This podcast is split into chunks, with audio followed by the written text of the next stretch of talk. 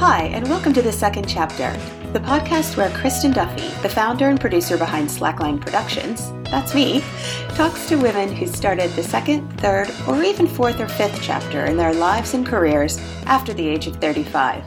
Today I'm talking with the lovely Lola Keeley, who went from worldwide travel for a soft drinks company to tube driver to novelist and is now turning the page on her next chapter, writing for television. More than ever, people have a flexibility to their work life and they don't always get to do things straight out of school or, or university. So I just I, I worry that we're losing a lot of voices that just haven't had the chance to get the experience, but that doesn't mean it doesn't mean they don't have something to contribute just because they've passed 30. They could still be a new and exciting voice. I just, I, I think we're, we're limiting ourselves a bit there. Hi, Lola. Thanks for joining me today. It's nice to see and hear you. Hi, Kristin. You too. I'm really excited to have you here today. You've done quite a few things in your life. Yeah, I, I like a little bit of reinvention. I'm the same way. That's exactly why I'm doing this podcast because I feel like we have one life to live, but I'm going to do everything. So I yeah. was really intrigued by your story because you've done quite a few things I haven't. you started with yeah. theater. Yeah, that was uh, my first love, if you like. So, where did you start with theatre? Um, it's actually it was probably a, a frustration of not having access to it. We didn't really have drama or anything at my school, and I just I was so caught up in it, but I had no outlet really. Mm-hmm. And there was some great regional theatre, which I probably missed in Scotland at the time. And uh, yeah, I just I, I got the chance. A friend had moved to London, and she was like, "Come and stay with me, and you can you can see it all firsthand." And yeah, I just sort of didn't plan. Showed up on her doorstep and got a job working front of house in a West End theatre. and uh, and that was me. so how old were you at this point? I was just about 18 at that point. so you were working front of house in the West End and did you catch the theatre bug like you wanted to act or you wanted to write or a love of theatre um, I general? think basically a big total love affair with the whole world of it. And I realised seeing, you know, these insanely talented people up close that I wasn't going to be an actor or a singer or a dancer. but it opened up that there were so many jobs around it and part of it that you could be involved with. And I think that's where the writing bug officially took hold. I writing wanted to bug. make plays, give them something to do. So you got this writing bug, and yet then it seems like you kind of went a completely different direction and went into the corporate world. How did that happen? I think that was um, partly my head got turned um, by the prospect of travel and um, a, a, decent salary. Um, yeah, I just I was about twenty one at that point, and I just kind of got this this opportunity to go in and visit. At first, I thought a couple of countries. It turned out to be just a massive world travel thing, but initially it was just um, a couple of trips to uh, to France and the Czech Republic, which was you know, fantastic. But yeah, it turned into a much bigger project after that. So you ended up in 50 countries doing all? Yeah. It's just a bit crazy, isn't it? Complete um, sidebar, but what was your favorite? Or what was, you know, what oh, was kind of the surprise? The, the biggest issue was everywhere I went, I decided I could live here. So I think we're a lot alike. lots of careers, I, I, lots of countries. I never wanted to come back. So yeah, I think probably the biggest revelation was South America for me. Um, I'd always wanted to go. And then suddenly I was like bopping around from Venezuela to Brazil, got to come back via like the Caribbean. I was really quite spoiled. so, um, yeah, I think probably Venezuela was like the, the biggest wow. It's funny, that's really the only South American country I've actually been to. So, ah. so yeah, um, I, we have a Venezuela connection Spooky. as well.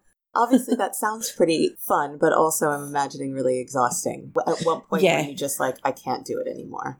I think a couple of years in, I felt a lot like everyone was kind of moving on without me. Back in London, everyone was coupling off or getting into very serious, same everyday job. And I was always on my way to the airport or, you know, coming back from somewhere jet lagged. And I, I just, I was never really present.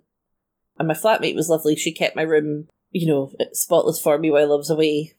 But I just felt like we were two ships passing in the night. And it's lovely being away, but eventually it's just not enough time that you're back and you, and you just miss the personal connections and and being part of life. You know, I was missing weddings and christenings and events, really. So yeah, it's sort of like you're out leading this what sounds like a fabulous life, but sort of missing life at the same time. Yeah, I felt like I was always apologizing or trying to make up for stuff that I'd missed. So it was eventually just the I think the mental exhaustion kicked in first before the before the physical. And so time to go another way again. yeah. You came back to London at this point? Yeah, that was always my, my hub. Um, even not living there now, it still feels like home. And then what really attracted me to your whole story was this idea that you became a tube driver. I don't really know a lot of people. I have to say, I think you're the only person. I don't know. Somebody will be listening and say, wait, I was a tube driver. Oh, I never knew that. But I think you're the first person I've met that was a tube driver. So how did you even start the whole I'm going to work with TFL and um it was a sort of it's a sort of not a myth, but everyone in London is kind of like, oh well, if you go and work for the tube, you're set for life, you know. Um, they have good wages, you can never get fired. That sort of, you know, story builds up around about it. I had a friend who who was like, come and work for the company, and then you've got the option because you could only apply internally. Yes, did had some fun times in customer service. Um, not my forte. well, I don't know if it's not forte, but it just doesn't sound like the place you want to be doing customer service. Nobody is happy on the tube, so yeah. It, it's complaints squared basically. So that was a learning curve, and then I got to go and I think the biggest fascination for me was I love to know how things work. Yeah. So I'm very much the take things apart so you can put it back together. And the, the training to drive a train is surprisingly like that.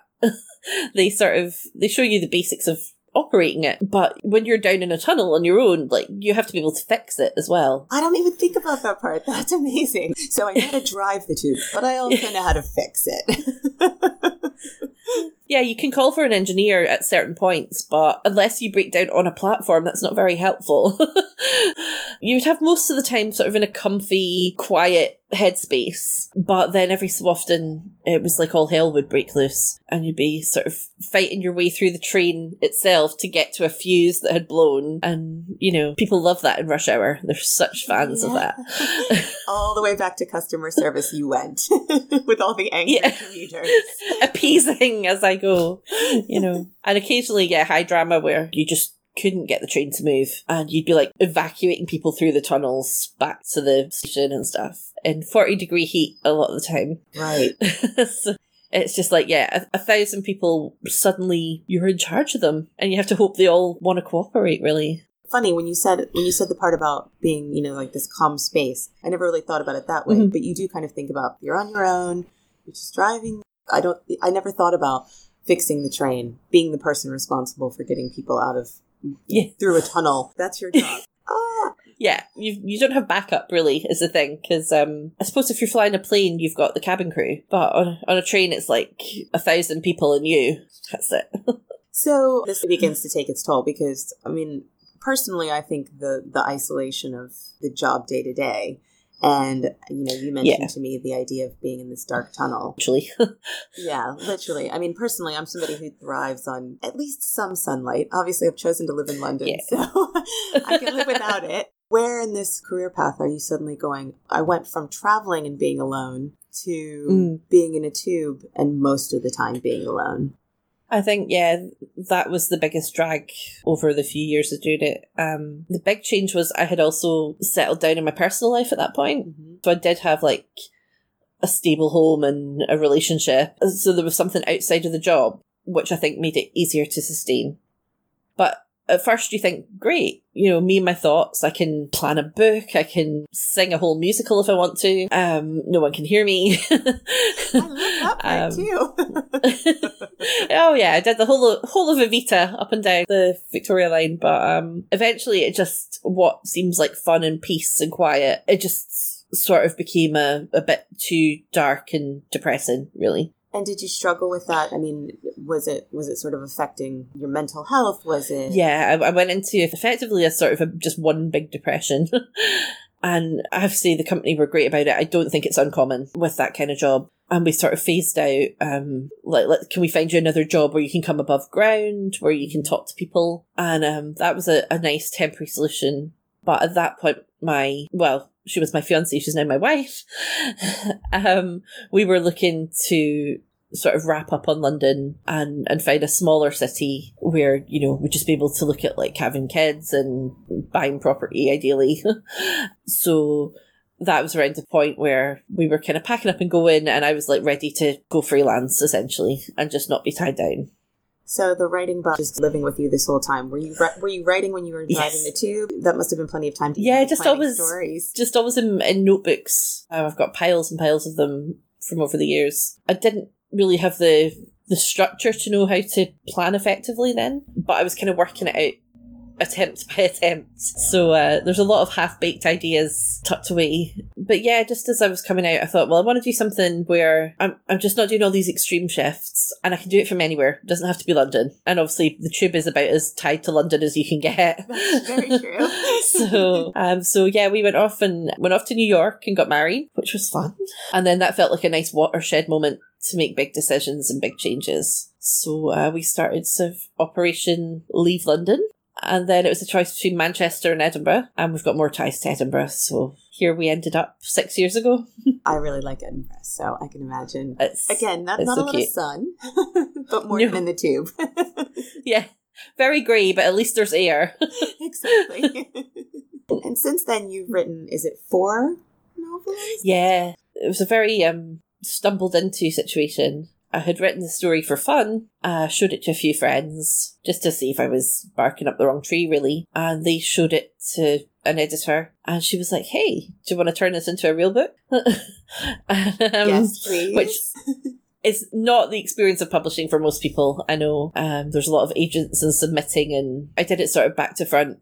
It's it's been great. It's a very niche sort of part of the industry, um, mostly just LGBT romance, and it's so underserved um, and there's so few happy endings out there, I think, in media for, for queer people. We're always the tragic, you know, getting killed off story. Um, and it's just been nice to dabble in the world for f- three years now, where everyone gets to be the hero. It's funny because you used the word niche, and um, you, you said niche to me previously, and I feel like I, I have started reading A Roll in the Hay, and um, hey, yeah, but it's I mean it's a romance novel. You know, it's it, it, mm. you say the word niche, and I guess it's niche because, like you say, it's very underserved. Um, yeah. At the moment, where you know there's two women in the story. At the yeah. end of the day, it's I, the I same. Know. Yeah, it's the same. What's what's I guess kind of my question is I'm just I'm going on, but my question is, you know, would it be a goal of yours to make it less of a niche market so that, you know, anyone understands that like this is just a love story.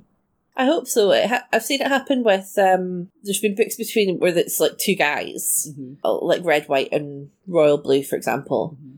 and that that's huge crossover success, where it was just on all the you know summer reading lists, and so many people were talking about it that didn't normally read the genre, you know. Mm-hmm. And I think just for the health of like our little corner it'd be great to see a few more, you know, just breakout books that people get the the characters and the connection and the, the gender or the you know sexuality of it is just a an afterthought. We're, we're getting there. There's to get so that kind of leads yeah. me into some questions about your next step, which is getting your master's degree. Yes. So um, academia and I haven't always gotten on.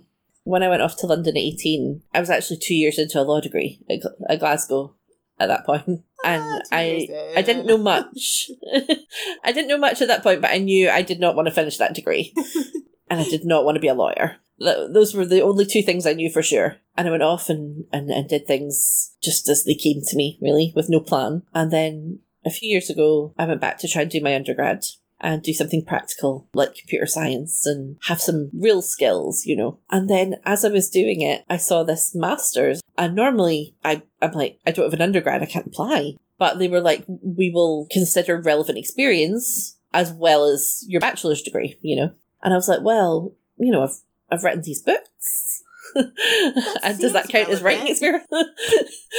and, um, you know, I'd done some journalism, some copywriting. So I'd, I'd been around the word game for a while. I was so lucky I went went in to talk to them for the interview and stuff and um they were just so open minded and they just wanted people who A, really loved television as a medium, and B, that they would just throw themselves into it. So, yeah, there I was with an offer uh, last autumn to do this master's in TV fiction writing. And here we are a year later. The the final script is handed in.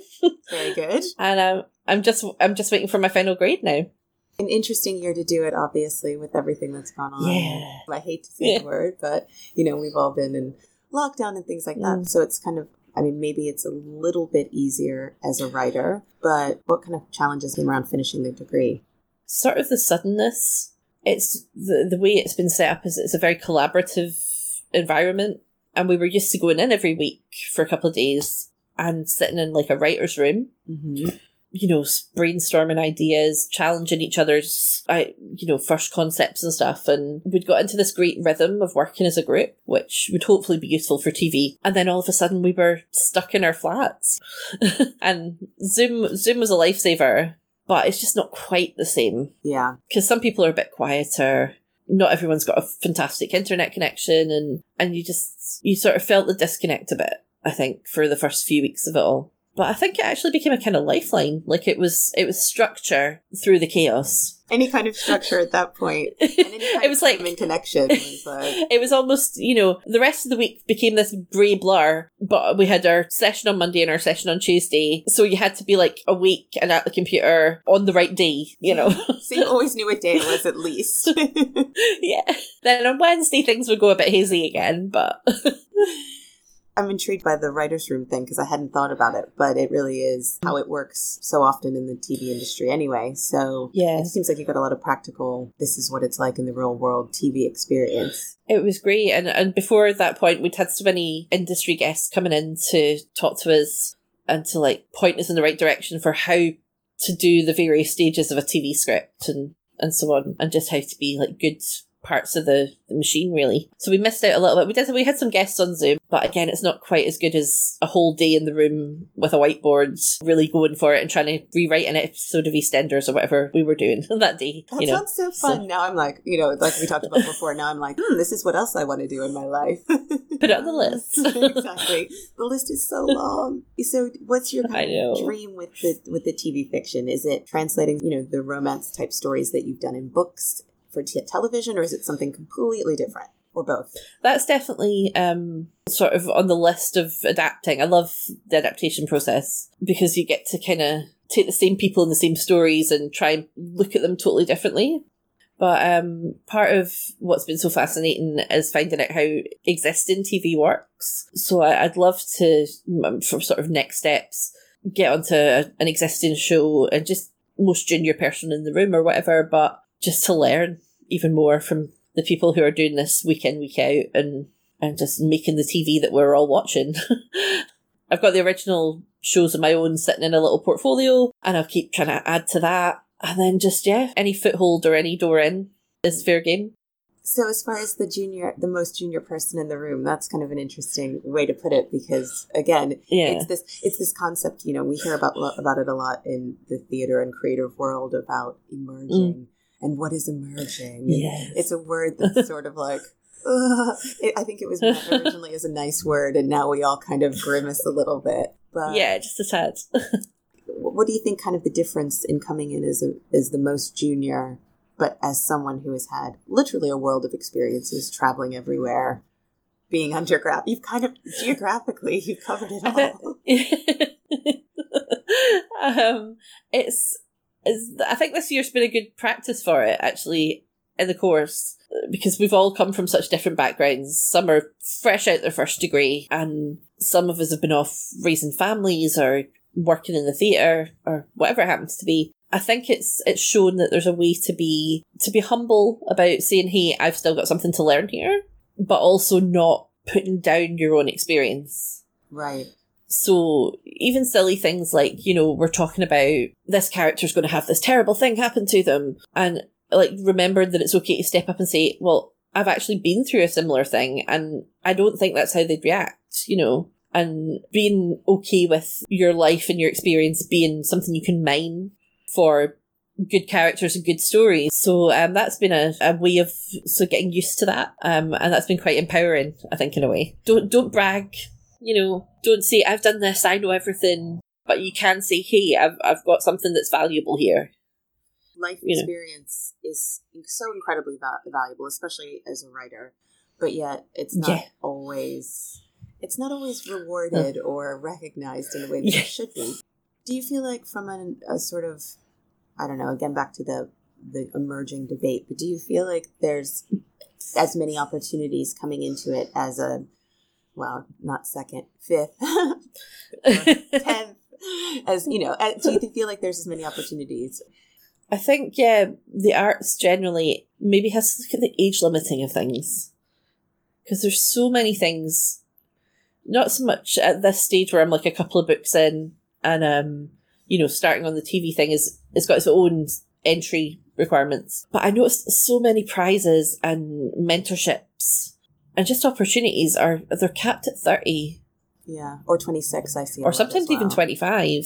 I think more than ever, people have a flexibility to their work life, and they don't always get to do things straight out of school or or university. So I just I, I worry that we're losing a lot of voices that just haven't had the chance to get the experience. But that doesn't mean it doesn't mean they don't have something to contribute just because they've passed 30. They could still be a new and exciting voice. I just, I, I think we're, we're limiting ourselves a bit there. I obviously fully agree. it was almost a leading question. we have so much to say.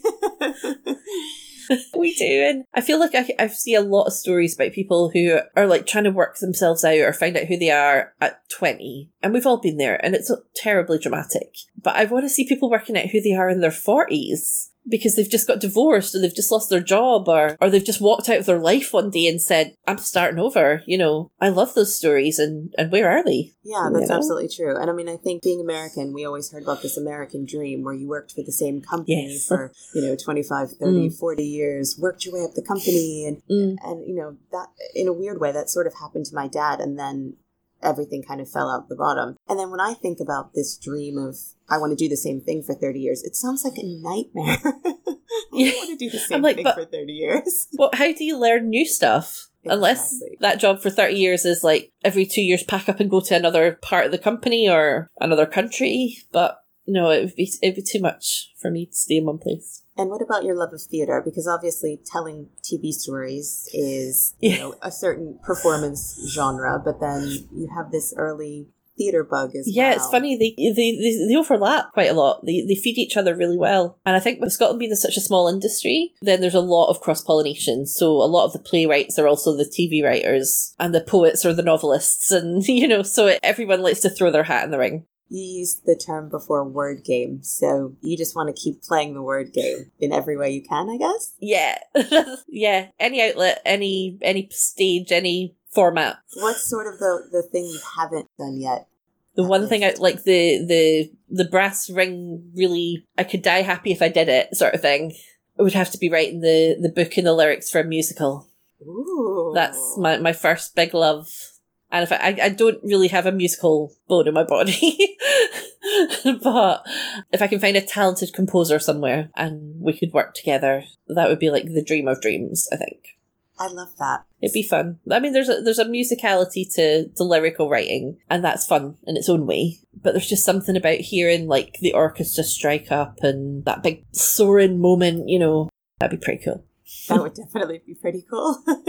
I feel like you're so, I mean, you're so outgoing and inspirational and everything. You've said quite a few things that I feel have inspired me. Is there anybody that inspires you, you know, when you were struggling with your mental health after the tube or you know, even now when you need some writing inspiration, anything like that? Uh, the one thing I've found is just a constant like lift or support. It's just to have a small, like little group of people doing similar things and not necessarily the same.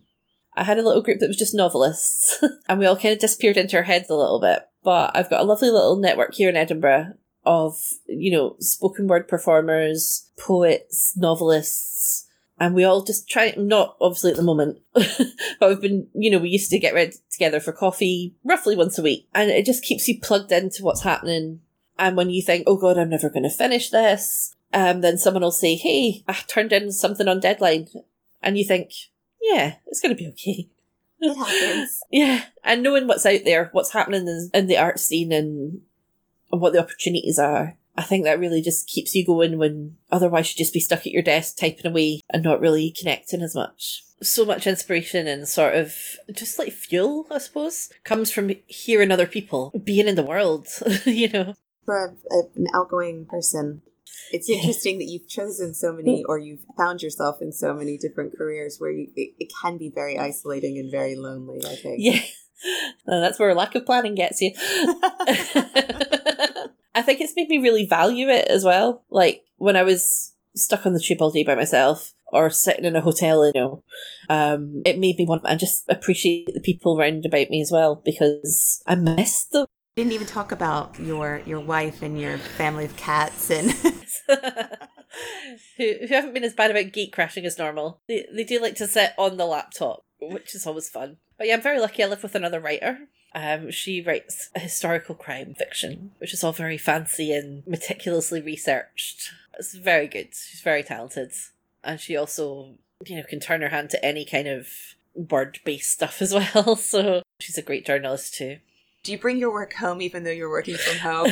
I mean, do you kind of inspire each other? I don't know. I mean, obviously, very different genres, but if I was going to work in an office, I'd come home and, oh, here's what happened yeah. in the office.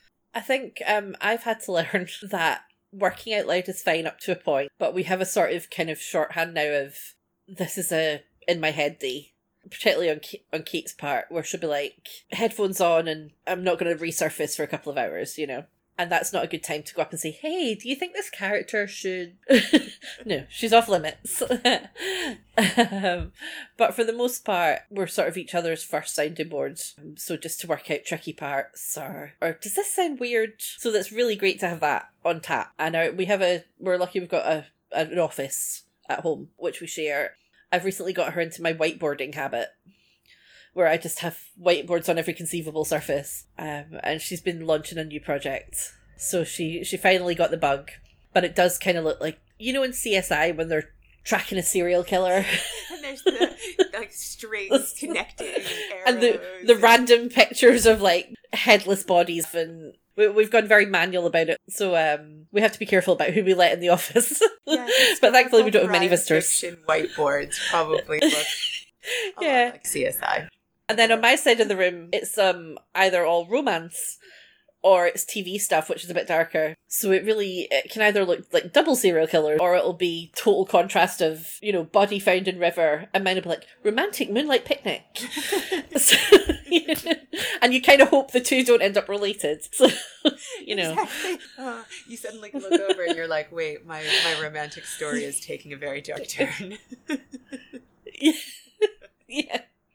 And I don't want her to steal my good romantic ideas and turn them gruesome. So you know, thankfully we're separated by about a century and a half. So, but then it becomes some mystical fantasy where you know the romance is over the generations yeah. and decades, and yeah, know. suddenly people are having extra lives and stuff. Is there anything else that you would like to, I don't know, share with the world before we sign off? I guess for all I've joked about, you know, not planning and stuff, um, I, I think so many people still find change scary and I think we're kind of programmed to. But honestly, it's rarely as impossible as it looks. you can effectively throw things in the air and see where they land. And it won't always be easy, but I think sometimes people just need a nudge from somewhere. And if that, you know, comes from hearing some random person say it, then we, we do only get one life, like you said. And um, if if there's something you're just dying to try, then if you can make it happen, just absolutely go for it because you know nobody ever regrets the things that they they got around to doing you know. I think we don't always give ourselves credit as well for you know pulling off impossible things. We change our jobs and we care for other people and we we do all these difficult things every day. And i think the fact that we, we do them every day we sort of think that makes it easy but you know people are out there doing pretty awesome stuff, and they they should pat themselves on the back more. I think. That. a little, little bit of encouragement.